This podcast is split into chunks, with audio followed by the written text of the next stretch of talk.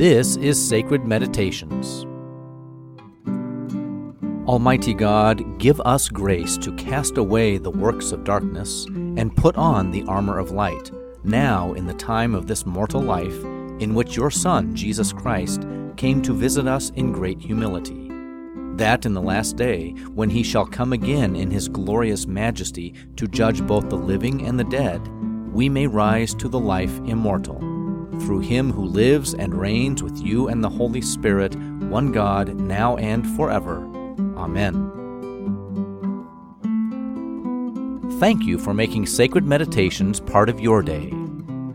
Learning to pray by actually praying, this is sacredmeditations.org.